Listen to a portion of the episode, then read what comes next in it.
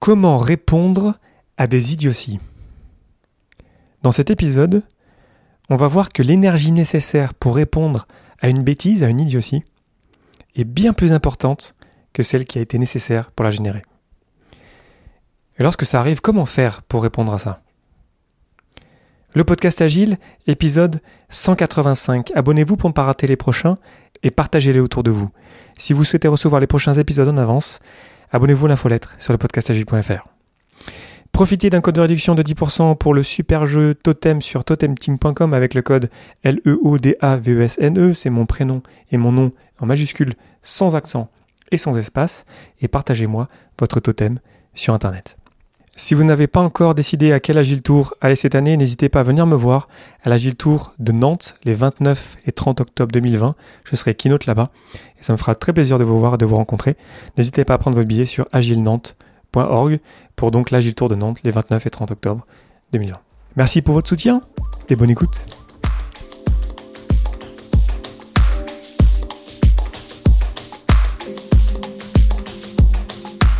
Bonjour, bonsoir et bienvenue dans le monde complexe. Vous écoutez le podcast Agile. Je suis Léo Daven et je réponds chaque semaine à une question liée à l'état d'esprit, aux valeurs, principes et pratiques agiles qui font évoluer le monde du travail au-delà. Merci d'être à l'écoute aujourd'hui. Retrouvez tous les épisodes sur le site web du podcast, lepodcastagile.fr.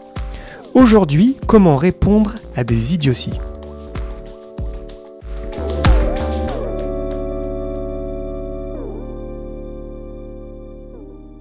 Cette année, je me suis pris de passion pour les bandes dessinées de non-fiction, les comics de non-fiction.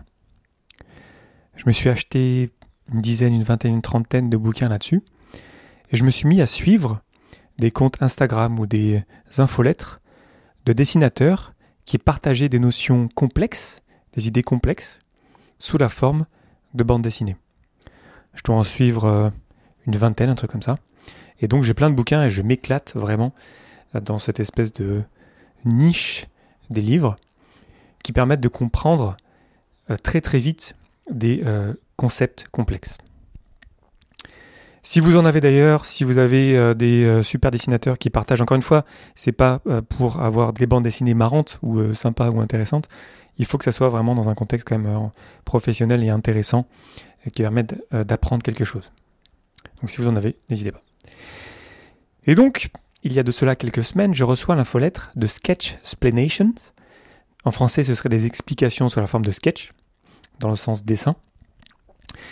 Et l'infolettre du jour, qui euh, sort toutes les semaines, vous pouvez aller sur sketchexplanations.com, c'est en, en, anglais, ça parle du BS Asymmetry Principle. Il y a trois cases, il y a trois personnages. Il y a un premier qui dit Moi, je te dis que la Lune est faite de fromage. La deuxième case, tu un personnage qui dit oui, en fait, on a fait des mesures, euh, on est même allé sur la Lune, et donc, a priori, euh, ils ont essayé de la manger, la Lune, les astronautes, mais ça n'a pas euh, fonctionné. La troisième case, c'est la première personne qui dit ouais, moi je pense toujours quand même, même si tu m'as sorti une grande explication, que la Lune est faite de fromage. Mais donc, on est vraiment dans le cas, quelque part, des fausses nouvelles qui sont très faciles à générer et qui vont, après coup, il y a même des études là-dessus, qui ont aussi une tendance à se euh, répandre bien plus rapidement que les vraies nouvelles, que les vraies informations. C'est vraiment un problème de, notre temps. Hein. Aujourd'hui, il y a plein de journaux qui ont des euh, experts euh, pour vérifier les sources et pour démystifier des, fausses nouvelles. Et on est toujours, je dirais même en tant que même monde, qu'on a encore beaucoup de travail pour arriver à, à gérer ça d'une bonne manière. D'autant plus avec les réseaux sociaux, dans le sens où on se retrouve dans des bulles euh, où on est entre croyants de nos propres croyances, et du coup on a tendance à penser que c'est les croyances de tout le monde. Bref, je ne vais pas développer là-dessus, mais vous voyez bien cette idée qu'il y a quelqu'un qui partage quelque chose qui est totalement faux, et pour arriver à réfuter ou réexpliquer en fait non c'est pas tout à fait ça, c'est pas ça du tout même, ben, ça prend en fait beaucoup plus d'énergie, beaucoup plus d'efforts, beaucoup plus de temps euh, pour euh, finalement rétablir la vérité. C'est donc le BS Asymmetry Principle, ça a plusieurs noms. C'est donc en français le principe d'asymétrie des idioties, aussi appelé la loi de Brandolini, parce que c'est un programmeur italien qui a posté un tweet euh, il y a déjà de cela quelques années, avec exactement euh, donc euh, ce principe-là. Et qui depuis a fait des petits et cette idée en fait a, rebondi dans la communauté scientifique et, et donc je suis tombé dessus euh, cette année, il y a de cela quelques semaines, dans l'infolettre de Sketch Explanations. Et le principe, très clairement, est le suivant. La quantité d'énergie nécessaire pour réfuter des idioties est supérieure d'un ordre de grandeur à celle nécessaire pour les produire. Donc lorsqu'on a une idiotie qui est partagée, pour arriver à la réfuter, pour arriver à, la débunker, à, prouver en fait que c'est faux, mais ça prend pas plus d'énergie, ça prend bien plus d'énergie. En anglais, on dit un, autre order of magnitude, un autre ordre de grandeur. Donc, euh, on pourrait très facilement, en une phrase, balancer quelque chose qui n'a aucun sens. Mais ensuite, pour arriver à prouver que non, en fait, c'est pas exactement ça, ben, ça prend beaucoup plus, beaucoup, beaucoup, beaucoup plus d'énergie, de temps et d'effort. Et quand j'ai lu ça, quand j'ai vu le dessin de Sketch Explanations, moi, ça m'a allumé. J'étais là, waouh, mais c'est tellement vrai, c'est tellement ma vie, en fait, quelque part. Et, c'est pour ça que je vous en parle aujourd'hui. Dans le sens où je pense que je suis pas seul en tant que euh, agent du changement, Scrum Master, euh, coach agile, peu importe comment on appelle ce rôle-là. Ça m'arrive très souvent de me retrouver face à des personnes qui balancent des vérités qui n'en sont pas. Et peut-être qu'au début de ma carrière, je ne savais pas exactement comment répondre à ça. Et c'est donc le sujet de cet épisode. Comment répondre aux idioties, aux, éléments qui sont totalement pas euh, factuels, qui sont même totalement faux, et qui sont tellement affirmés avec tellement d'audace que euh, si on n'est pas expert en la matière et si on est en train d'écouter à côté euh, un petit peu d'une oreille un peu distraite, on pourrait se dire, bon ok, bah, il a dit ça, mais c'est sûrement vrai. Et au-delà de comment répondre, comment est-ce qu'on fait pour répondre de manière agile et respectueuse quelque part? Parce que ça peut être énervant, honnêtement. je pense que ça nous est tous arrivé d'entendre des choses par rapport, euh, par exemple, à Scrum ou à l'Agile ou à Kanban. Et c'est tellement faux, ça, au bout d'un moment, euh, c'est vraiment, vraiment énervant. Il y a tout de même un, tout un mouvement, c'est le fake agile, le, faux agile, qui a beaucoup de place aujourd'hui. Et pour ceux, quelque part, qui ont étudié ça et qui, sont entraînés à vraiment comprendre ce que ça veut dire, c'est insupportable, en vrai, euh, de, voir des contre-vérités totalement fausses qui circulent partout. Donc comment faire pour répondre à ça? Donc comment faire pour répondre à ça? Comment arriver à démystifier ces fausses vérités de manière respectueuse, tout en quand même faisant en sorte qu'elles ne se répandent pas, parce qu'ensuite, dès l'instant où elles se répandent, la partie est perdue, parce que là, ça va vraiment nous demander beaucoup, beaucoup plus d'efforts avant d'arriver à rétablir la vérité. La première réponse, c'est déjà d'intervenir. Évidemment, euh, ça c'est pas évident, mais euh, le danger que je vois moi, que j'ai vu dans ma carrière, c'est que parfois il y a tellement d'antipatterns qui sont partagés que en fait on n'a pas vraiment le temps de tous les euh, récupérer à la volée et tous de les débunker en live. Bien sûr, ça dépend aussi du contexte, ça dépend de notre posture, ça dépend de notre mandat, ça dépend de, la quelque part de la place qu'on a déjà dans l'équipe ou dans l'organisation. Mais je pense quand même que, et moi j'ai beaucoup évolué par rapport à ça, je pense que c'est toujours une bonne pratique d'intervenir. Maintenant, comment est-ce qu'on fait pour intervenir? Respectueusement ce que j'aime bien faire, c'est commencer par poser des questions. Par évident, position de coach. Je suis vraiment curieux de comprendre pourquoi est-ce que tu dis ça, quelles sont tes sources, ça se base sur quoi. Et c'est vraiment une question de clarification. C'est pas pour euh, piéger la personne, parce que parfois les, les, personnes en fait ont plein d'arguments pour prouver ça. Et dans ma carrière, j'ai croisé plein de gens qui avaient fait de l'agile avec des très très gros guillemets. En fait, c'était vraiment du faux agile. Et euh, évidemment, ça s'était pas très très bien passé. Et ensuite, dès, qu'elles arrivaient dans mes équipes, elles disaient ben, l'agile c'est de la merde parce que moi je l'ai fait pendant tant d'années et puis ça n'a jamais marché. Et quelque part, euh, vu qu'elles l'ont fait elles-mêmes et qu'elles ne savaient pas vraiment ce que c'était vraiment que l'agile parce que c'était pas leur expertise, et je leur en veux pas par rapport à ça, ben, pour elles ça paraissait vraiment vrai. Du coup, moi en tant que coach, c'est super intéressant de me renseigner véritablement, pas pour les juger, pas pour les pointer du doigt, mais juste pour vraiment comprendre d'où ça sort, tout ça.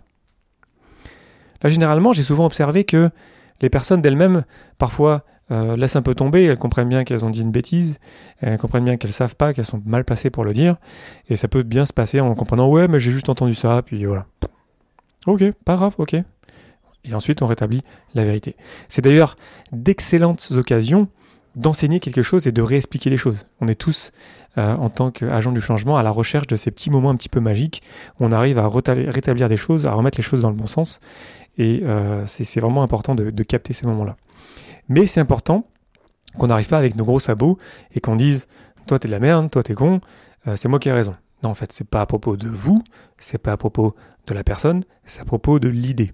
Donc là, l'art, tout l'art en fait de répondre à ça, même si c'est très énervant, même si c'est vraiment des anti-patterns insupportables pour vous, d'autant plus que lorsqu'on est agiliste, généralement, on vit les valeurs de l'agile et du coup, ça vient nous chercher vraiment profondément lorsqu'on vient partager des choses qui sont totalement euh, à l'opposé euh, de l'agilité. C'est très important en fait qu'on parle de l'idée et pas de la personne. Quand on fait ça, il faut aussi qu'on soit conscient qu'on n'a pas forcément raison, que notre vérité, elle vaut ce qu'elle vaut, mais peut-être qu'il y aurait des choses intéressantes à aller chercher dans cette, entre guillemets, fausse information. J'aime bien la citation La vérité est un miroir brisé et chacun en possède un petit morceau. Comme je disais, je retombe sur mon exemple de la personne qui a travaillé dans un environnement qui était totalement pas agile, mais qui était labellé euh, comme ça. Euh, pour elle, en fait, c'est totalement logique, en fait. Du coup, euh, c'est vrai qu'aujourd'hui, l'agile, ça veut plus dire grand-chose, en fait, parce qu'il y a un mélange entre ce que c'est vraiment, ce que c'était à l'origine, le manifeste, etc., et ce que c'est devenu, quelque part. Donc, dans un sens, qu'est-ce que ça veut dire l'agile aujourd'hui? Peut-être que pour plus de personnes aujourd'hui, en fait, le faux agile, en fait, c'est l'agile. Donc je ne sais pas exactement avec quoi je m'en vais dans, cette réflexion-là, mais, mais juste pour se rendre compte que c'est important qu'on soit conscient que on a notre propre connaissance, on peut en être certain, et c'est aussi important qu'on n'hésite pas à poser des questions vraiment pour comprendre et pour se rendre compte que peut-être que cette personne-là, elle pourrait nous apprendre des choses aussi intéressantes. Et que peut-être qu'elle ne fait pas exprès. D'ailleurs, quand je parle d'idiotie, ça ne veut pas dire que la personne fait ça de manière euh, volontaire. Totalement pas. Quand je parle d'idiotie, ça ne veut pas dire que la personne qui partage l'idiotie est un idiot ou une idiote. Je suis convaincu qu'on ne se lève pas le matin euh, pour se faire du mal ou pour partager euh, des conneries. Euh, je m'attaque à l'idiotie en elle-même, à l'idée.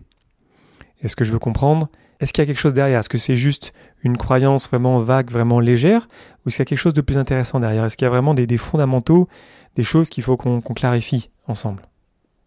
Donc pour revenir à, l'histoire de la vérité, c'est important qu'on soit en position quand même d'humilité pour partager ça. Et qu'on fasse ça sérieusement lorsqu'on partage nos vérités. Dans le sens où tout ce qu'on partage, il faut que ça soit sourcé. Il faut qu'on connaisse les livres de référence. Il faut qu'on connaisse les citations de référence. Il faut qu'on vraiment on s'appuie pas sur quelque chose de fragile lorsqu'on partage quelque chose.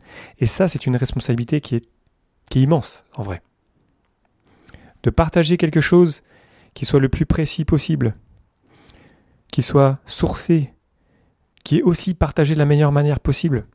Là, je retombe sur les accords Toltec. Je vous ai fait l'épisode 165 sur les accords Toltec.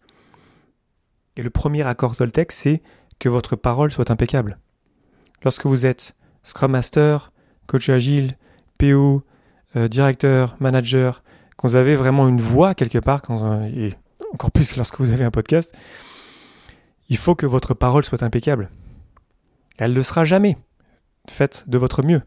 Mais ne sous-estimez pas le fait que vous pouvez vous-même devenir une source d'antipattern et de contre-vérité si vous ne faites pas attention aux mots que vous utilisez.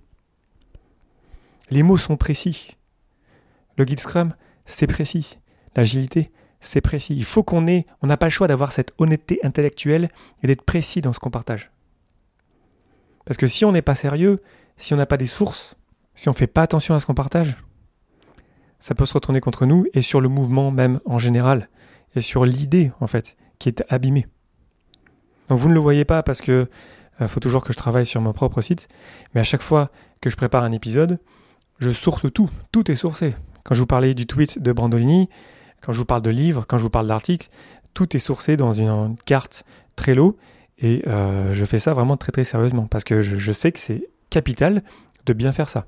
Et est-ce qu'on fait tout ça Vraiment? Est-ce qu'on est aussi sérieux dans la manière dont on source ce qu'on partage? J'ai pas l'impression. Moi, quand je vois beaucoup de conférences, que je vois qu'il n'y a pas de slide avec les sources déjà, ça part mal un peu. Il y a de grandes chances qu'on se base uniquement sur des croyances si on fait ça. Et ça, ça peut être dangereux. Parce que les croyances, c'est intéressant, mais c'est mieux quand c'est sourcé. Quand il y a vraiment une histoire derrière, et qu'on peut la tracer, qu'on peut la sourcer. Donc, que notre parole soit impeccable. On n'a pas le choix, pour réfuter le bullshit, les idioties, de nous être impeccables et respectueux. On ne peut pas attaquer la personne, on ne peut pas dire tiens moi j'ai raison parce que je crois que j'ai raison. Non, ça marche pas. Donc quelque part, ça va avec une vraie responsabilité d'être excellent dans ce qu'on fait, dans ce qu'on partage. Ce qui veut dire que lorsqu'on fait des formations, lorsqu'on s'exprime, lorsqu'on a cette posture ou ces rôles-là qui sont importants, il faut qu'on fasse attention, il faut qu'on soit précis. Et puis si on ne sait pas, c'est mieux qu'on ne dise rien, qu'on aille faire ses devoirs pour être prêt à partager ensuite. Le cinquième accord Toltec qui a été ajouté assez récemment, c'est soyez sceptique, mais apprenez à écouter. Ce qui veut dire que lorsqu'on euh, lit des articles, des livres, lorsqu'on écoute un épisode de podcast, soyons sceptiques. Ne prenez pas ce que je vous dis pour argent comptant. Challengez-moi. C'est pour ça que je vous dis à la fin d'épisode, écrivez-moi si ça vous plaît pas, si j'ai pas été assez précis. Écrivez-moi si vous pensez que ah cette phrase-là, Léo, c'était pas hyper clair. C'est vraiment pour ça. Hein. Moi, je veux m'améliorer, j'ai besoin de vous. Et évidemment que dans les plus de la centaine d'épisodes que je vous ai partagés euh, jusqu'à ce jour, évidemment que j'ai dit des idioties. Et je m'en excuse. et je veux que vous me euh, collez out, que vous interveniez et que vous, même publiquement, moi je serais totalement OK avec ça. Vous écrivez sur LinkedIn, sur Twitter, tiens Léo, là, t'as partagé ça, c'était pas hyper clair. Très très bien, faites-le. Moi je vais vous retweeter. Hein. Parce que ce qui importe, c'est pas moi, c'est pas vous, c'est l'idée. Et l'idée, elle est plus importante que tout. Parce que moi, je vais mourir, mais l'idée, elle va rester. Donc il faut qu'on se pousse les uns les autres quelque part. Il faut qu'on n'hésite pas à intervenir. Ça m'arrive souvent d'écrire à des gens qui ont écrit des articles, les challenger. Je leur écris euh, de manière euh, privée. Euh, mais je le fais parce que vraiment c'est important. Quand je vois des choses qui ne sont pas correctes et quand je sais que ces personnes-là ont une audience, c'est vraiment capital qu'on soit précis. Hein. Donc quelque part, les fausses informations, ça nous oblige à être meilleurs. Moi j'aime bien ça. Donc on peut aussi le prendre comme un challenge et se dire, ok, ben, toutes mes rétros, toutes mes formations, tous mes meetings, en fait, je suis préparé, je sais exactement, je connais mes sources, j'ai mes liens. Euh, lorsque il y a quelqu'un qui me demande Tiens, mais tu as partagé ça dans un meeting, dans, la, dans les cinq minutes après, j'ai envoyé un mail ou un message avec toutes les sources, quoi. Et c'est comme ça, en fait, qu'on crée une réputation, et c'est comme ça qu'en fait, on continue de grandir, parce qu'on se pousse soi-même à avoir cette propre honnêteté intellectuelle qui nous pousse à être meilleur tous les jours. Ce qui veut dire aussi qu'il faut absolument qu'on varie nos sources. J'espère que je ne suis pas votre unique source d'information sur l'agile. Je suis certain que vous lisez des articles, que vous lisez des livres, que vous allez à des conférences, que vous écoutez d'autres podcasteurs, des youtubeurs. Faites-le, c'est très important de croiser ces sources. Moi, j'ai aussi un avis, j'ai ma propre quelque part vision euh, de l'agile, qui, vous savez, est très basée sur l'humain. Mais après, il y a d'autres visions aussi de ça. Puis on peut tout à fait être en désaccord avec ce que je partage. Donc, on n'a pas le choix en fait de faire ça, de, vraiment varier ça. Donc c'est un effort, hein. c'est pas facile. Hein. Ça serait tellement plus facile d'avoir un bouquin avec toutes les vérités, mais malheureusement, euh, c'est pas comme ça que ça marche. Donc il faut qu'on aille chercher des sources ailleurs. Donc je vous encourage à écouter d'autres podcasts, aller voir des youtubeurs, aller voir des articles et comparer ça, et puis poser des questions. N'hésitez jamais à écrire à ces personnes-là. Moi j'ai écrit à des superstars, je suis connecté à plein de superstars, surtout anglophones. Euh, parce que je leur ai posé des questions précises. Quoi. Donc n'hésitez jamais à challenger, à poser vos questions directement aux personnes qui écrivent des articles. Je vous assure qu'ils vont adorer ça. Hein. Je vous assure que ces personnes-là vont vous répondre, moi je vais vous répondre, et elles vont être e-, extrêmement reconnaissantes euh, que vous ayez fait cet effort de, de comprendre et de challenger ce qu'elles ont partagé. En vrai, c'est une bonne technique pour se connecter euh, à des superstars. Pour conclure, comment répondre à des idioties? Mais il faut respecter les gens d'abord. C'est-à-dire qu'il ne faut pas croire que ce sont des idiots. Ils ne sont pas idiots, ils sont intelligents. On peut leur expliquer, on peut comprendre pourquoi est-ce qu'ils partagent ça. Donc soyons curieux. Challengeons-les de manière respectueuse. Pas pour dire qu'ils sont mauvais, pas pour dire qu'ils sont bêtes, mais pour comprendre et pour arriver à clarifier pourquoi elles ont partagé ce qu'elles ont partagé. Et puis, on n'a pas le choix d'être excellent dans ce qu'on partage. Il n'y a pas d'autre alternative. Et lorsqu'on fait ça, lorsqu'on fait cet effort-là, déjà, de fait aussi, notre message est meilleur. Puis on, est plus écouté. Donc si on travaille ensemble un jour, bah, je ne vais pas hésiter à vous challenger. Hein. Et c'est pas parce que je vous aime pas, c'est parce que je vous aime en fait. Donc c'est aussi une manière, quelque part, de, d'encourager un, un conflit qui est sain. Et lorsqu'on a un conflit qui est sain, on comprend que ce n'est pas à propos des personnes. Je suis pas en train de vous attaquer. Je suis en train d'essayer de comprendre, et je fais ça, je pense, d'une manière qui marche, qui marche bien et que les gens me remercient souvent lorsque je le fais. Et c'est vrai que lorsqu'on n'est pas habitué à ça, on peut un peu le prendre euh, de la mauvaise manière. Donc soyons ouverts en fait. Lorsqu'on partage quelque chose, soyons prêts, mais soyons aussi ouverts à accueillir les réactions et euh, à peut-être avoir tort, ou peut-être ne pas savoir exactement toute la vérité, ou peut-être être ouvert à d'autres idées, d'autres points de vue. Maintenant, l'idée, euh, ce n'est pas de partager des points de vue. On a tous une opinion sur tout, très bien, mais il y a aussi des choses qui sont précises. Donc on n'a pas le choix d'être précis et chirurgical dans ce qu'on partage. Donc c'est sourcé, on connaît les noms des gens qui ont écrit les bouquins, on connaît les citations, on est vraiment excellent dans ce qu'on partage. Et quand on fait ça, les gens aiment vous avoir en réunion, parce qu'ils savent que ça va être bien géré lorsqu'on partage quelque chose qui n'est pas clair. On comprend bien qu'on est là pour s'aider les uns les autres, on est là pour collaborer, pour comprendre ce qu'on est en train de faire, pour être précis sur les mots. Donc voilà, moi ce, BS Asymmetry Principle, ce, ce principe d'asymétrie des idioties, ça, m'a vraiment, euh, vraiment allumé. Euh, je trouve que c'est tellement, moi, ça m'enlève de la frustration, honnêtement, de comprendre que oui, c'est normal que lorsqu'il faut euh, démystifier une contre-vérité, la clarifier, ben, ça prend plus d'énergie, beaucoup plus d'énergie. Voilà, c'est comme ça. C'est la faute de personne. c'est juste un effet naturel des informations qu'on partage. Voilà.